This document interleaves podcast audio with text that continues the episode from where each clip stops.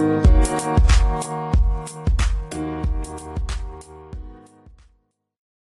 that was the synagogue.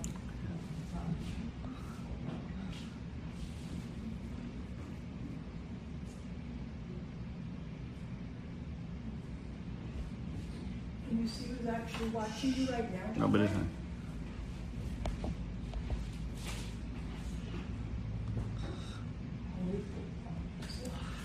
Okay, good afternoon. And uh, welcome to today's class. Today we're going to be talking about the Torah reading of Bamidbar and, of course, the festival of Shavuos that we'll be celebrating this week.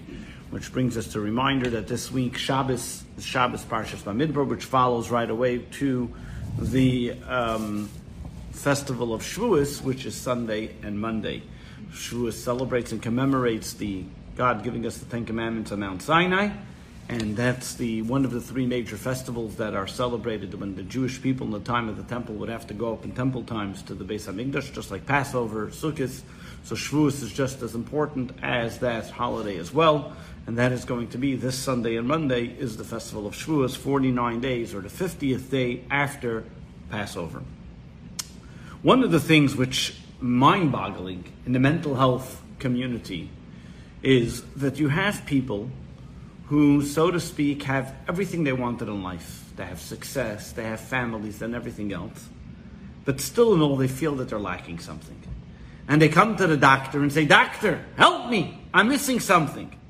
I got everything I want. I have a good family. I have a good job. I'm successful. I have a, do got good renown, but still, in all, I don't have the impetus. I don't have the excitement to wake up in the morning. There's something that's not firing me up. What is it that I'm lacking? And usually the best answer, which is that because many times people that are looking for the answer of what gives them the energy of life, what gives them fulfillment in life, is they're looking in the wrong places. Because we were brought up, seemingly, or society has brought up people to believe that fulfillment in life is when you're successful, when you make a lot of money, when you have a big house, when you have a big yacht, when you have a big job, when you have a nice retirement plan, whatever it may be. And each one of them may be, and that might be the answer for finding happiness in life or finding fulfillment in life. And many times, not only is this the biggest mistake, but this can also lead to people looking in the wrong places and focusing on the wrong thing. So, what we're going to talk about today, through the lens of the holiday of Shavuos and the Torah reading of Bamidbar, is to how we can find to make our job in this world to know what it is and to make that a reality, and how we can focus on what we are meant to do here and why we are here on this world. And sometimes the way to ask yourself is, what would you do if, let's say, money wasn't an object? What would you spend your time doing? What would you be involved with? How would you find fulfillment? Many times, yes, we have to go do a job or whatever it may be. You know, they say a story. There was once this thief that he saw in the candy store that everybody would go get their candies, and underneath the candy store, in the candy store, the guy had the cashier, you know, would keep all the money right underneath where all the candies are stacked up, you know, by the register. And this thief thought of a plan. He calls over a kid and he says, "Do you want to have good candy?" She says, "Yeah." "Do you want to have good candy and I'll pay you for it?" She says, "Of course. That's a good deal." He says, "Okay." At 4:15, you're going to walk into the store. You're going to grab a candy, the biggest one, off the cashier's place, and stick your tongue out at him and let him chase you. And when you come out and he chases you, I'll give you a dollar for it. So, what does the guy do? What does the kid do? Of course, the kid says, I'll get a candy plus a dollar. He does that. He goes inside and he grabs the biggest candy. The cashier starts yelling at him, Hey, what are you doing? He says, He sticks out his tongue. And of course, the cashier dashes over the uh, over the, the you know the, the register. Meanwhile, tripping and knocking over all the money that was there. The thief runs in while the guy's chasing the kid, gets all the money from the drawer, makes his job. What happened over here? What was the cashier's mistake? He was chasing a little candy, but in the end, he comes back and he sees that his whole entire cash register is empty. Sometimes we chase the little things in life, chasing temporary or little things in life, and meanwhile, because of it, giving up on the greater things in life. We chase money, success, or alleged success, and many times forgetting that there's a greater prize that's waiting for us.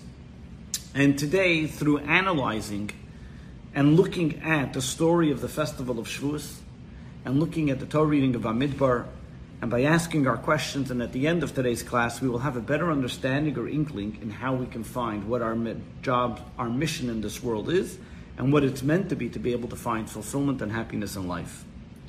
So let's get to it. So one of the things that we read on Shavuos is it's called Megillas Rus, the scroll of Ruth, or the book of Ruth. In many synagogues, they read it after the reading of the Torah. Chabad custom is it's read the night of Shavuos when we read throughout different parts of the Torah, we read the book of Ruth. But why the book of Ruth?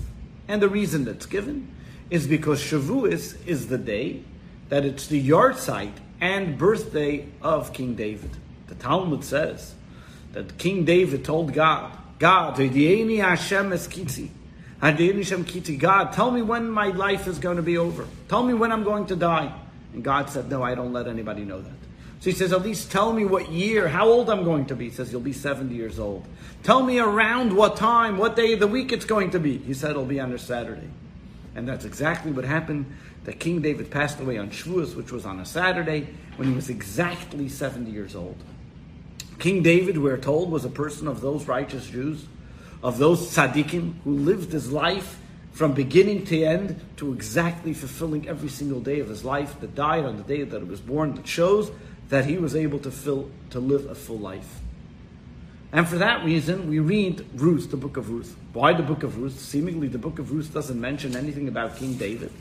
That is because the commentaries explain because the book of Ruth tells us about who King David's great grandmother is, and being that this is a day that celebrates King David, therefore tells us where King David came from, as in the last verse of the book of Ruth, it says that Ruth gave birth to Yishai, to Obed, uh, to Obed, Obed, to Yishai, Yishai to David. So we know that Ruth is King David's great grandmother.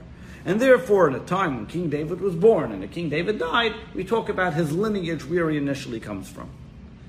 Others explain as well as to tell us about Ruth's life.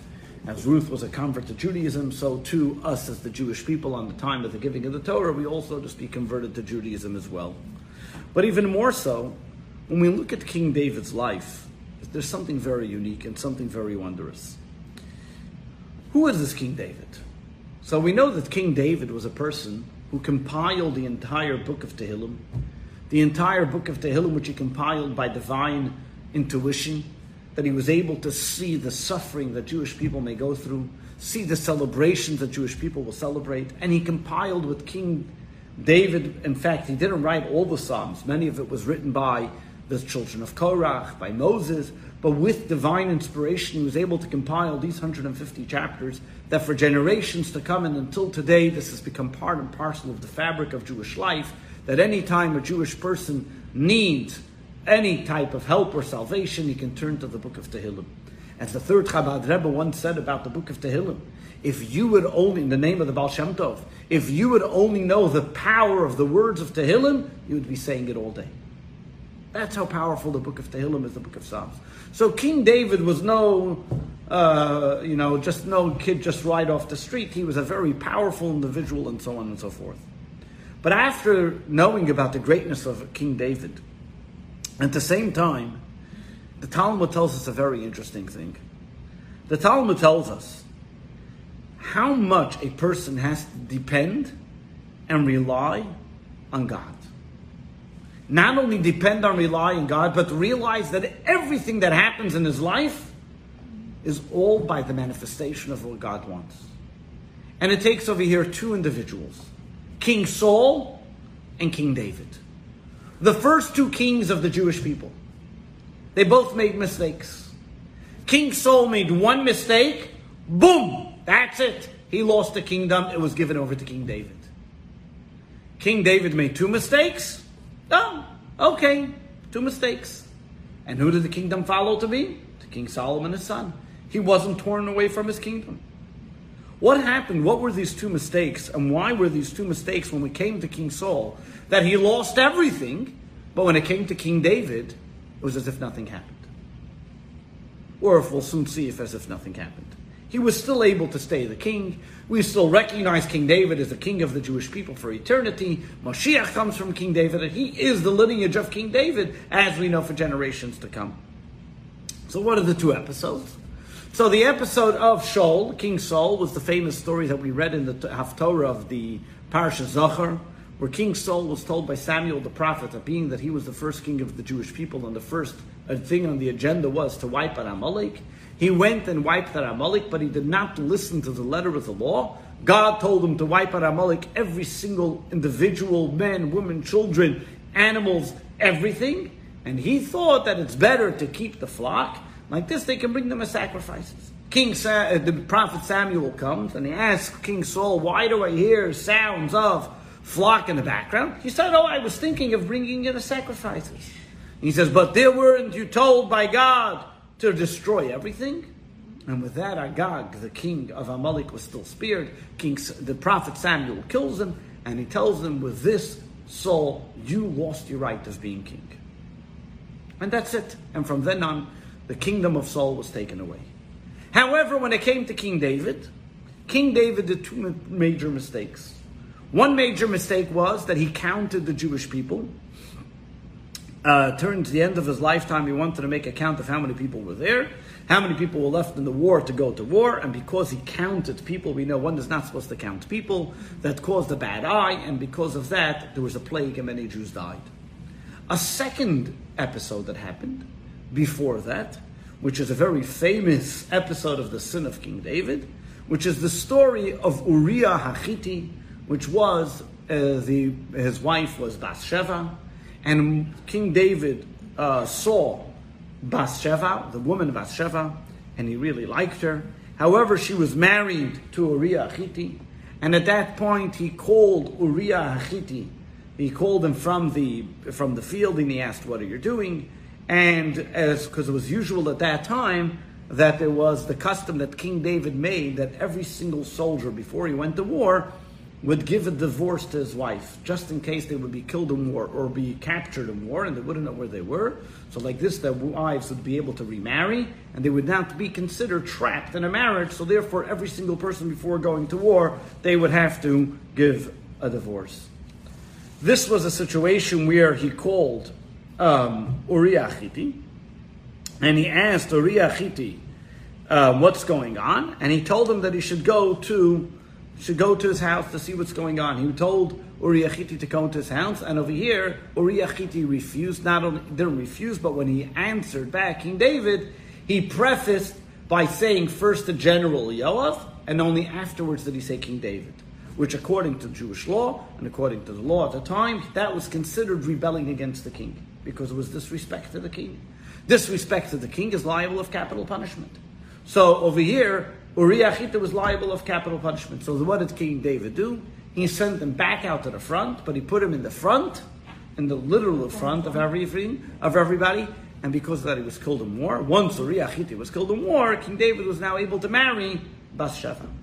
However, King David was punished for it. Why was King David punished or was it considered a sin? Nathan the prophet came and rebuked him for it. Why was it considered a sin? Was because he, at the time, even though technically Uriah Chiti was liable of capital punishment, but because he did not make any judgment, he did not convene a Beis Din, a rabbinical tribunal, to decide what should be done, and he did it on his own, this caused that an uproar, and of course he was punished for it. Now, what was the punishment for it? We find that King David was not punished in a way that uh, he was stripped from his kingdom because of it, but he was punished in a personal way because of it. That means that his entire family was, so to speak, diminished. In a way, diminished that he only had problems in his family ever since then. Starting with that the baby that Bathsheba was pregnant with at the time died. Number two, Amnon killed Tamar, which was his stepsister.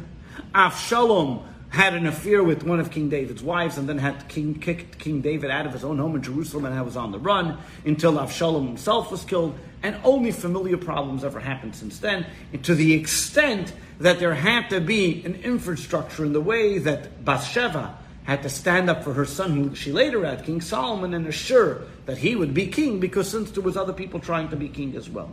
So he didn't have a happy time since then. Over here, we see something very interesting.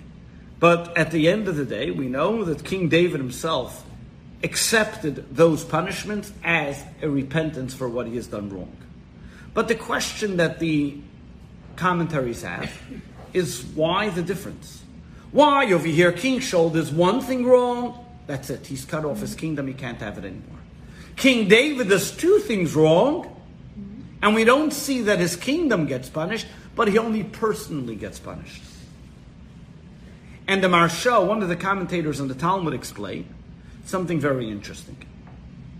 That what King David made, was the difference in the mistake of King Shaul and King David is as follows. King Shaul made a mistake in a decision. What should be done? King David made a, did not make a mistake on what should be done. He sinned in doing something wrong. Now you may ask, that's even worse. What did King Shaul do? He didn't kill somebody. And because of that, he was punished. While King David went and killed somebody, and technically was not severed his kingdom, he was only personally punished. In fact, why does the prophet rebuke King David? What is the prophet rebuke King David about? He tells him, imagine a, king, a person goes to this wealthy individual and he has a hundred sheep. And the guy says, I want to bring you a, a I want to bring you a gift. So he goes to his poor neighbor only has one lamb, takes his sheep, slaughters it, and brings it to the rich guy as a sheep. What would you say to that? King David said, I would make that guy pay five times the amount. Nathan the prophet looks at him and he says, You are that guy. You have so many wives. You have everything you need. And what do you do? You go take that one wife that Uriah had. What was King David's response? I sinned. But now over here, the Talmud comes over here and says, the reason why the punishment was different was because of the response. What's the difference in the response? What does King David say when he's accused of what he's done? Does he justify it? Does he say, oh, but I'm the king, but he rebelled? Absolutely not. The first thing King David says is, Chotasi, I made a mistake, I have sinned. How do I correct this? How do I do go about it? King David recognizes that he made a mistake. He sinned. And because he sinned, he recognizes, I have to repent. And therefore, he recognizes that the punishment and the severity that's going to come to him is as a punishment for what he did wrong.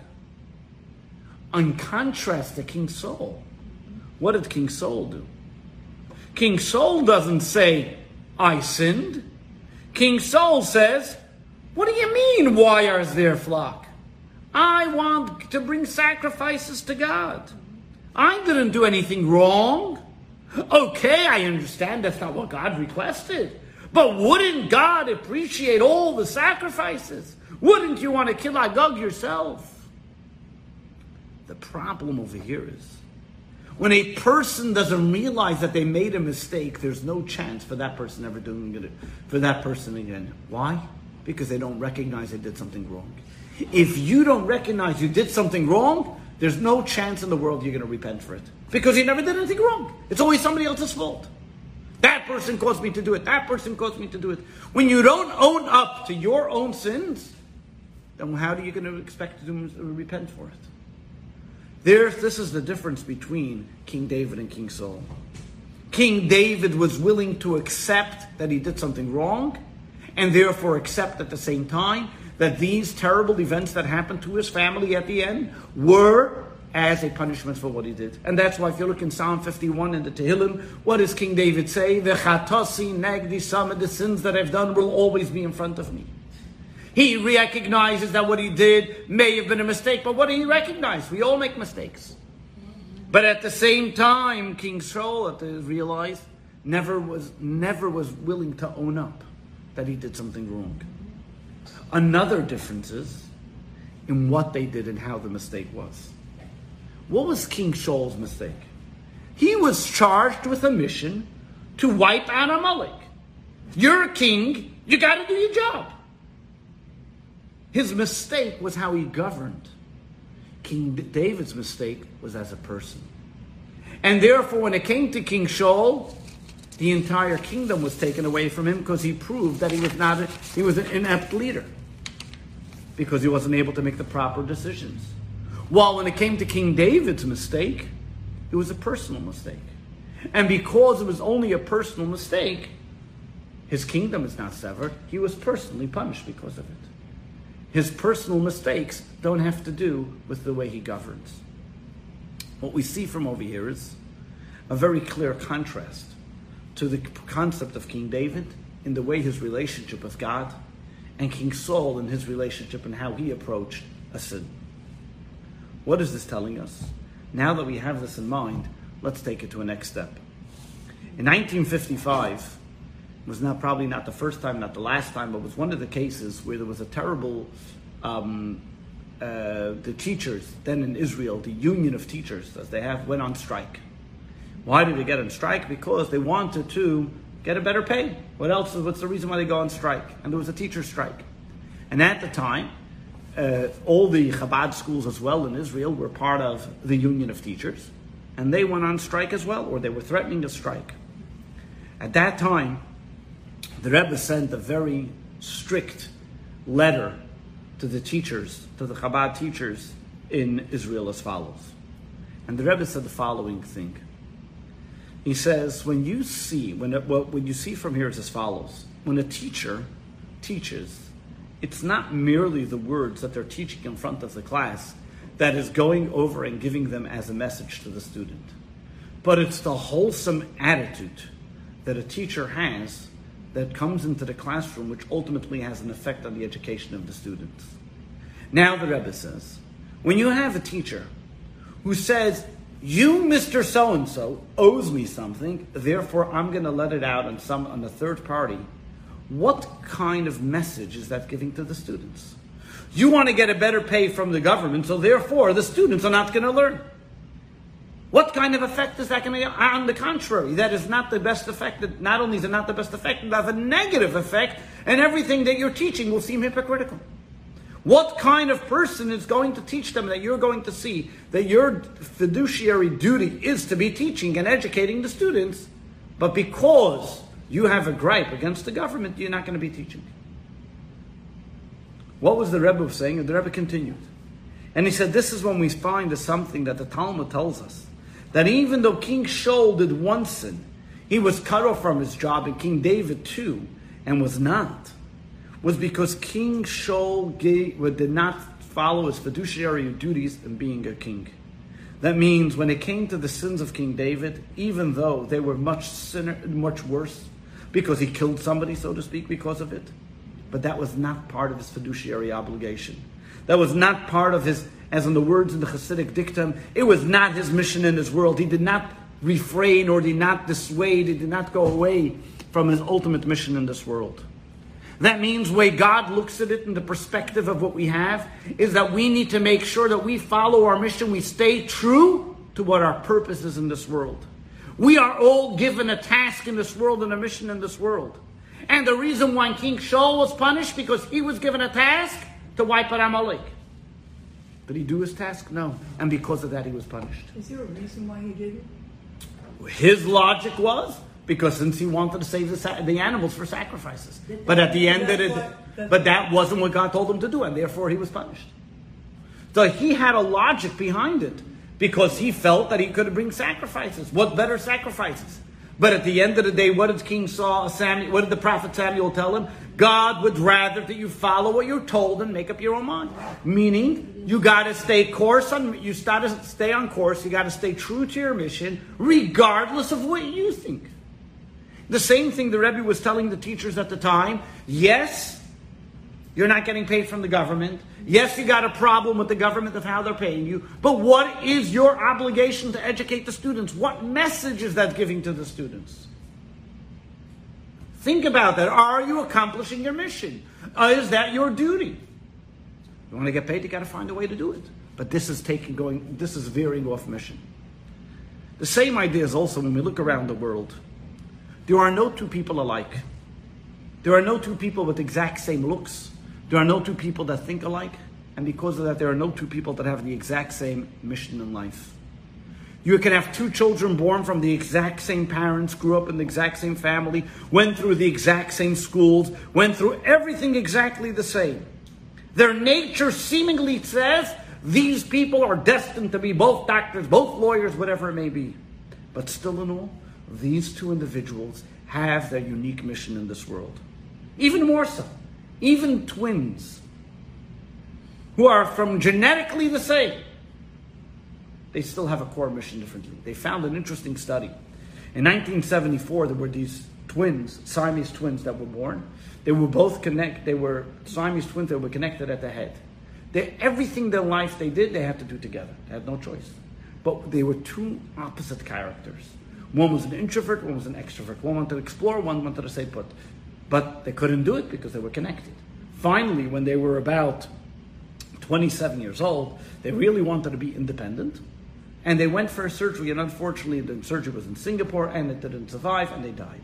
But what you see from over here is you see two individuals, though they were connected and they did everything exactly the same. There was nothing one that the other didn't do. Still, know they each had their core mission, their in, individuality that they wanted in this world. And therefore, we learn from here something so important that every single individual, regardless of how you're brought, and regardless if you go through the debate of nature versus nurture, whatever your mission may be, your core value, your core mission in the world as an individual is yours and nobody else's. The Talmud in Sanhedrin says as follows Why did God create Adam as one? Every other thing He created in the universe, He made multiples.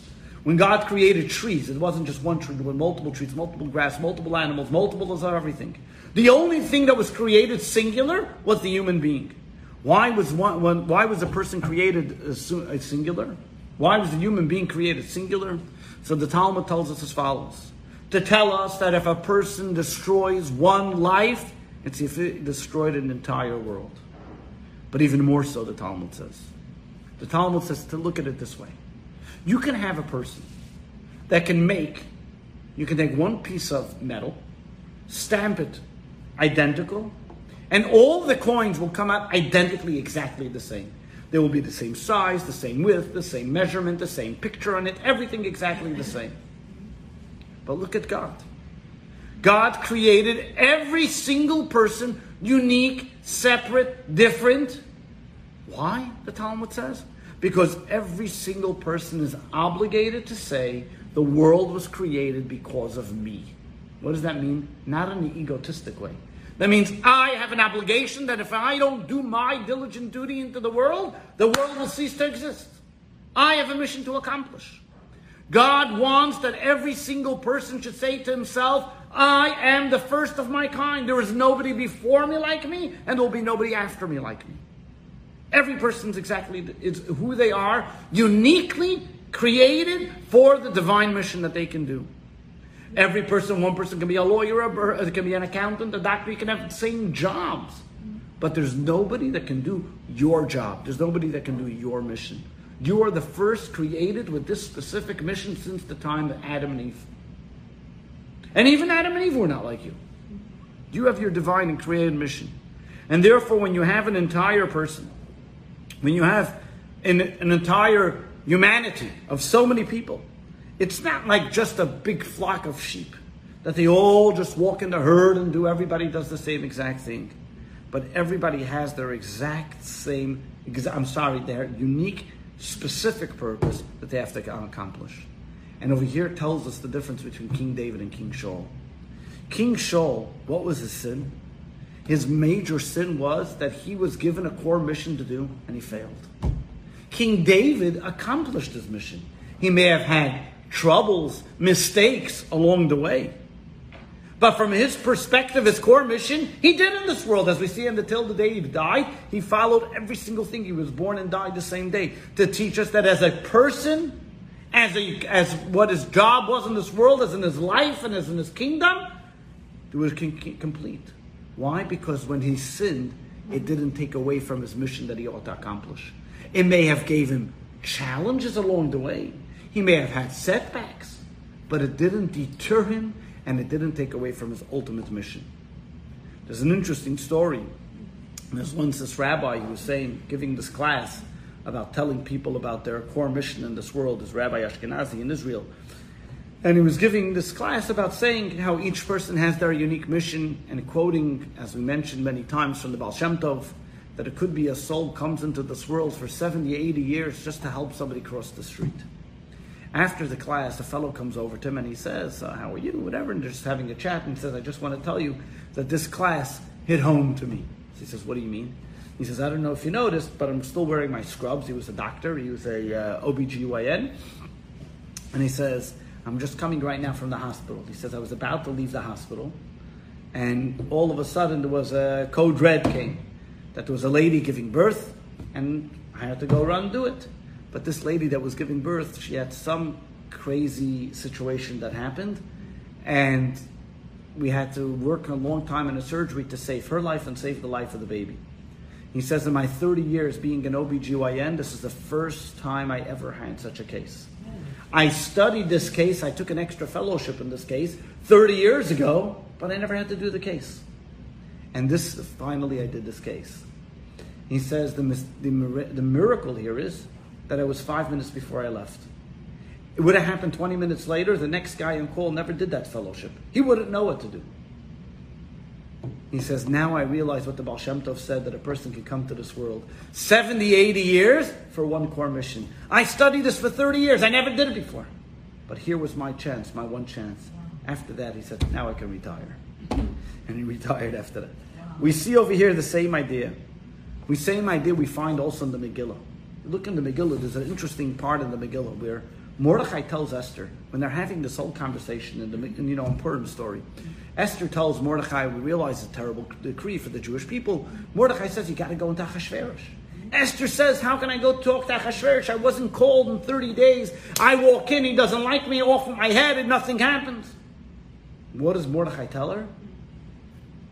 Gotta go in. Even if it means a matter of life and death. One second. Why should she risk her life? If she kills herself, she won't be able to save the Jewish people. But Mordechai uses the poignant words and he says as follows.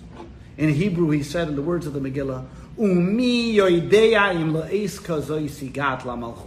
Who knows if this is the only reason why you were chosen to be the queen? What was Mordechai telling her?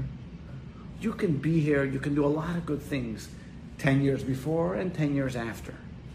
But if this is your core mission and you lose out, what's the point of all of it? You lost it all because you missed on doing what your job is meant to be. And therefore, he tells Esther, who knows, maybe this is the entire reason why you were chosen. This is the only reason why you were chosen to be queen. So is it a matter of life and death? Absolutely. But guess what? Maybe this is the reason, the purpose you were here. In the words of the Rebbe, how he puts it is that every single person has a job that God gave him in this world. There can be one person, his job can be to be a merchant, to be a lawyer, to be a doctor, to be an accountant, to study Torah. Every single person has a job and a task that God gave him in this world that only he can do, that nobody else can do.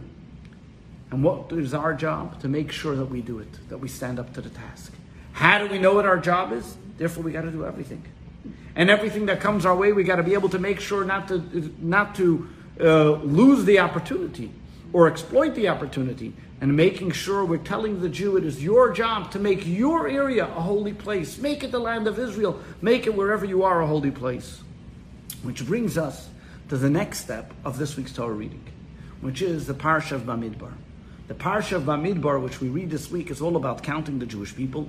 And it's interesting to note that the Talmud says we always read it before the holiday of Shavuos. And it's brought in Code of Jewish Law as well, that we always read the Torah reading of, of Bamidbar before the holiday of Shavuos. And the question is, what does the Torah reading of Shavuos have to, the Torah reading of Bamidbar have to do with the festival of Shavuos? So if we look at the Torah reading of Bamidbar, any person that looks at the next few Torah readings actually, one would call it maybe a little boring. There's a few good stories in there, but most of it is numbers. How many Jews, where they went, what they did, and all the counting, they count them once, they count them twice, they count them according to their flags. Then it says in this week's Torah reading, they count them first, then it says how many people and according to where they were set up in their camping, in the actual uh, how they went according to their tribes, and each tribe had a flag, and each one how they were situated around the holy temple and so on. So each tribe had a unique flag. So, for example, By Ruvain, it had a flag, and on the flag there were flowers. By Shimon, there was a flag, and on the flag there were the, the stones. And on the and by Levi, had you know each one had each one had a special flag. What was the reason that each one had to have a flag? You know, today every state has a flag, every city has a flag, every town has a flag, every country has a flag.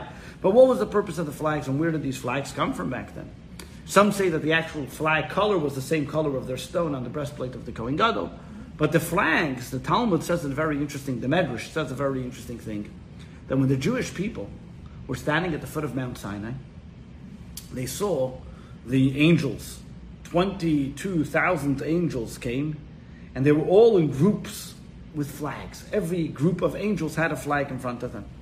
When the Jewish people saw the angels, because everybody came by the giving of the Torah, by the Ten Commandments, it wasn't just the Jews, but the entire great spiritual atmosphere, tribunal from above, came to give the Torah to the Jewish people. So, and they were all there with their sections and flags. When the Jewish people saw the flags, they said, hey, we also want those flags. And when God gave them then to build the tabernacle, and He counted the Jewish people, they were given the task and they were given that choice that they asked for to have the flags. So the question is number one, why is God counting the Jewish people?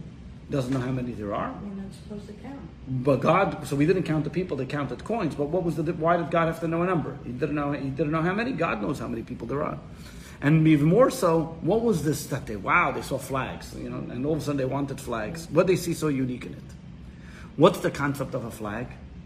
So the flag, when it showed on the, each, why did each group of angels have flags? Mm-hmm. was to show what was the purpose of that group of angels. This group of angels had one purpose, and it was symbolized by their flag. This group of angels had another flag, and it was, per- and it was symbolized by their flag. What the Jewish people wanted and recognized that they saw how each angel, the same way every angel has its contribution and its point and reason, they wanted also to see their contribution, their point of being, their reason of being in this world. Every single individual has a unique purpose in this world. And how is this brought out? By the concept of a number. When each person is counted, one number is never the same as another number. Each person is their unique number. And by God counting the Jewish people, what he was saying is that we're all part of the Jewish nation. But yes, we are part, but as individuals. Every unique person has the ability to recognize that he has a certain quality that he has to contribute to the world, even more so. How does one know what their quality is? Because we all are, all have our God-given talents, and God, by divine providence, brings us to a certain place. And we need to make sure to utilize our God given talents in the place where we are. So when we come to a specific area and when we come to a specific place, we have to ask ourselves, am I using my God given talents in this specific place to be able to bring godliness here? And this is what the and this is the question and the answer that one that always has to ask himself and begs to give. And now you may ask, how do I know what my mission in this world is? Very simple. The thing that comes to you most difficult, that is your core mission. Why? Where do we see this? By the first person, the first human being. Look at Adam and Eve. They couldn't hold themselves in even for three hours. Why was it so difficult? Why could they not eat from the tree of knowledge? They had an entire orchard they were able to eat from. They were able to eat from the tree of life. Everything. But the tree of knowledge they couldn't eat from, and that was the most difficult. Because again, that was their core mission to be able to overcome the three hours of not eating the tree of knowledge, and because of that, they were not able to, see, to uh, withhold it. The same is also given to every single one of us. Every single one of us has a unique quality and a unique talent and a unique gift that is to this world. Not only to this world, but to the time and place that they're in.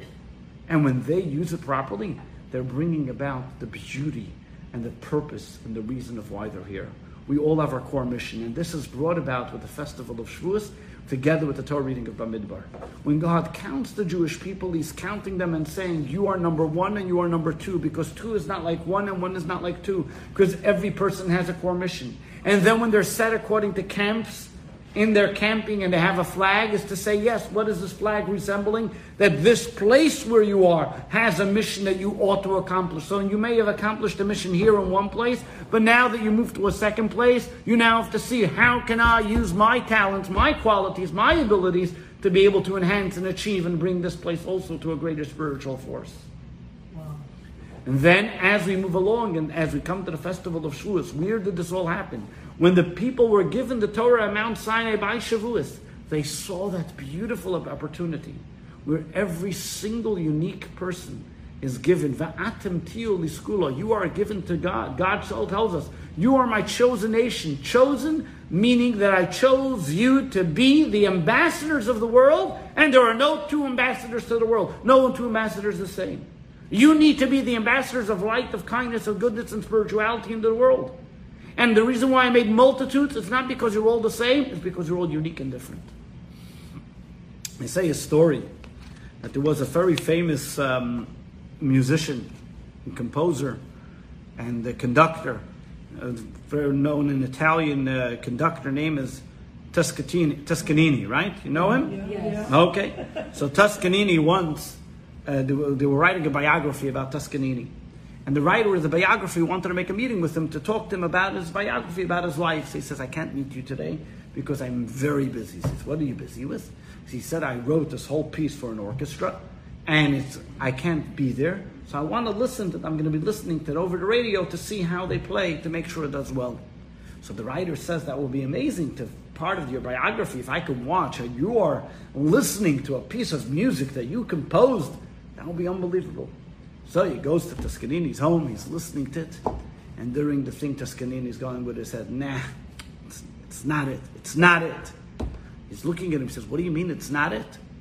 So he says, I wrote this piece for a 120 piece orchestra, 15 violins, and there's only 14 violins. So the, the, uh, the editor, the author, is looking at Toscanini, says, I don't understand. You're listening over here on the radio. How do you know that there's only 14 violins? So he did a little research. He called up the place. And they said, yes, there was only 14 violins. The person with the 15th violin wasn't able to come in. So, uh, so he asked Toscanini, how did you know that there was one violin missing? So Toscanini looks at him and he says, you don't understand. You are just... The difference between me and you, Toscanini tells him, is you're just one of the audience. You hear the music, to you it all sounds the same. I wrote the music. I know what's missing and what's there. The same idea is also the first Chabad Rebbe teaches us in the Tanya that in every single thing in the world there's a spark of godliness that has to be uplifted. God wrote the music. He knows what's within each one of us, that we have our core mission. And if one of us is missing, He notices it. Every single one of us is important. Every single purpose that we have given is important. We can't all of a sudden say, ah, don't worry, there's another 600,000 people doing it. I'll just sit back and go on vacation. Absolutely not. Every single person is important to the mission and unique that God craves for their individual potential, talent, and creation in this world to be able to join God in making this world a better place. So let us make sure as we get to Shavuos, reaffirm that promise and commitment at the Ten Commandments to stand up to our flag, to our core mission, to our talents, and not let our talents and qualities that God gave us fall to the wayside.